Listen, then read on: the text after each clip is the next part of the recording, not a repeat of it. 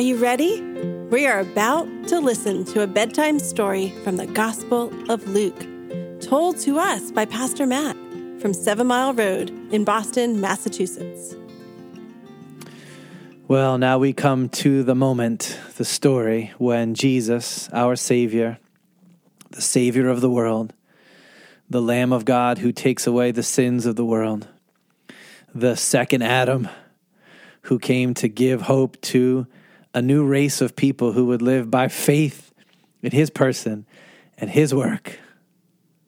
The suffering servant, the one who had to die for the sins of the world. We come to the actual moment when he died. And this is a hard story, but we want you to hear it, we want you to know it, and we want you to see it in all of its beauty.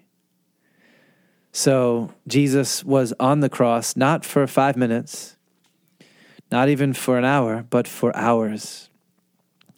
And with every hour and every minute that passed by, it got harder for him to breathe. See, he was hanging there by his wrists, and he would have to lift himself up in order to breathe, and then do it again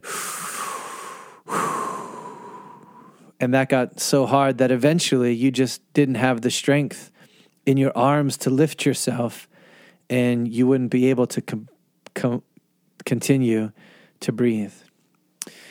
Well, something else happened that day that usually doesn't happen in the middle of the daytime. When you think of the daytime outside, what do you think of? The first thing you probably think of is the sun, right? We say the sun's up during the daytime. And what we really mean is that our part of the earth is spinning past the sun in those hours. And so the sun is shining bright on us. And when there's no clouds, wow, is it bright! We call that a super blue sky. You could see for miles. It's safe. You can have a catch. You can ride your bike. You can skateboard.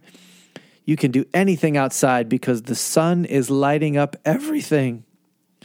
And sometimes it's the daytime and it's a little cloudy, and so it's not quite as bright, but you can still see. And then sometimes something weird happens in the middle of the day, especially in the summer.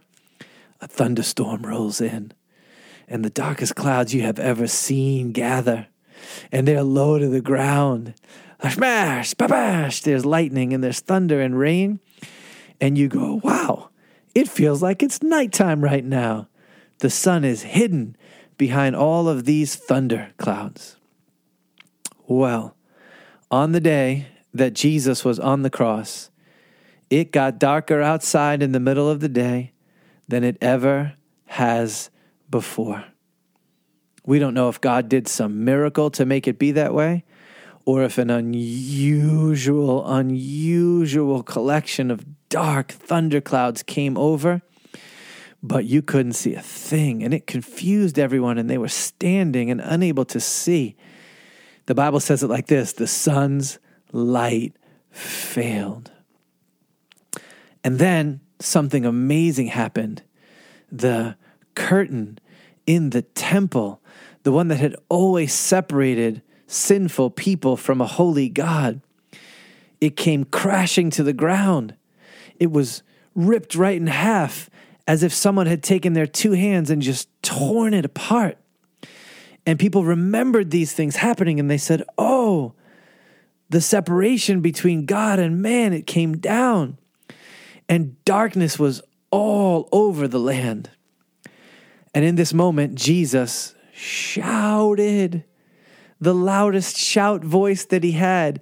He shouted it from the state, from the cross. He yelled, Father, into your hands I commit my spirit. Whoa. In the moment when he knew his body would fail, he had faith in his father. And he cried out and he said, Dad, I'm coming.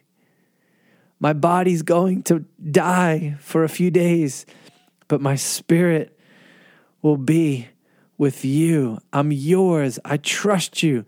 I'm with you. I followed you all the way to this cross, and I know that you will receive me. I trust your hands. Isn't that beautiful? And after these words, he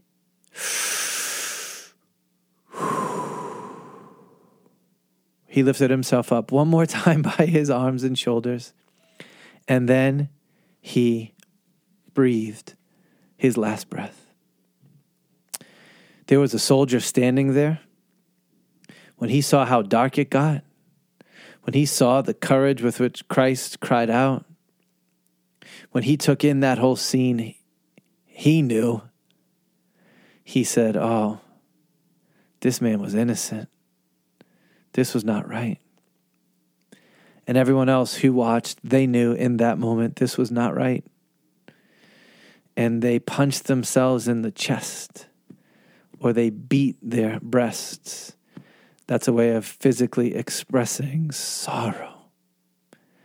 And all his friends and his mom and all the women who had followed him from Galilee, they stood off to the side and they watched him die and they cried like they had never cried before. Father, thank you for receiving your Son's Spirit. Jesus, thank you for being willing to suffer in our place for us. We remember you tonight. Amen. Okay, it's time for bed. Good night.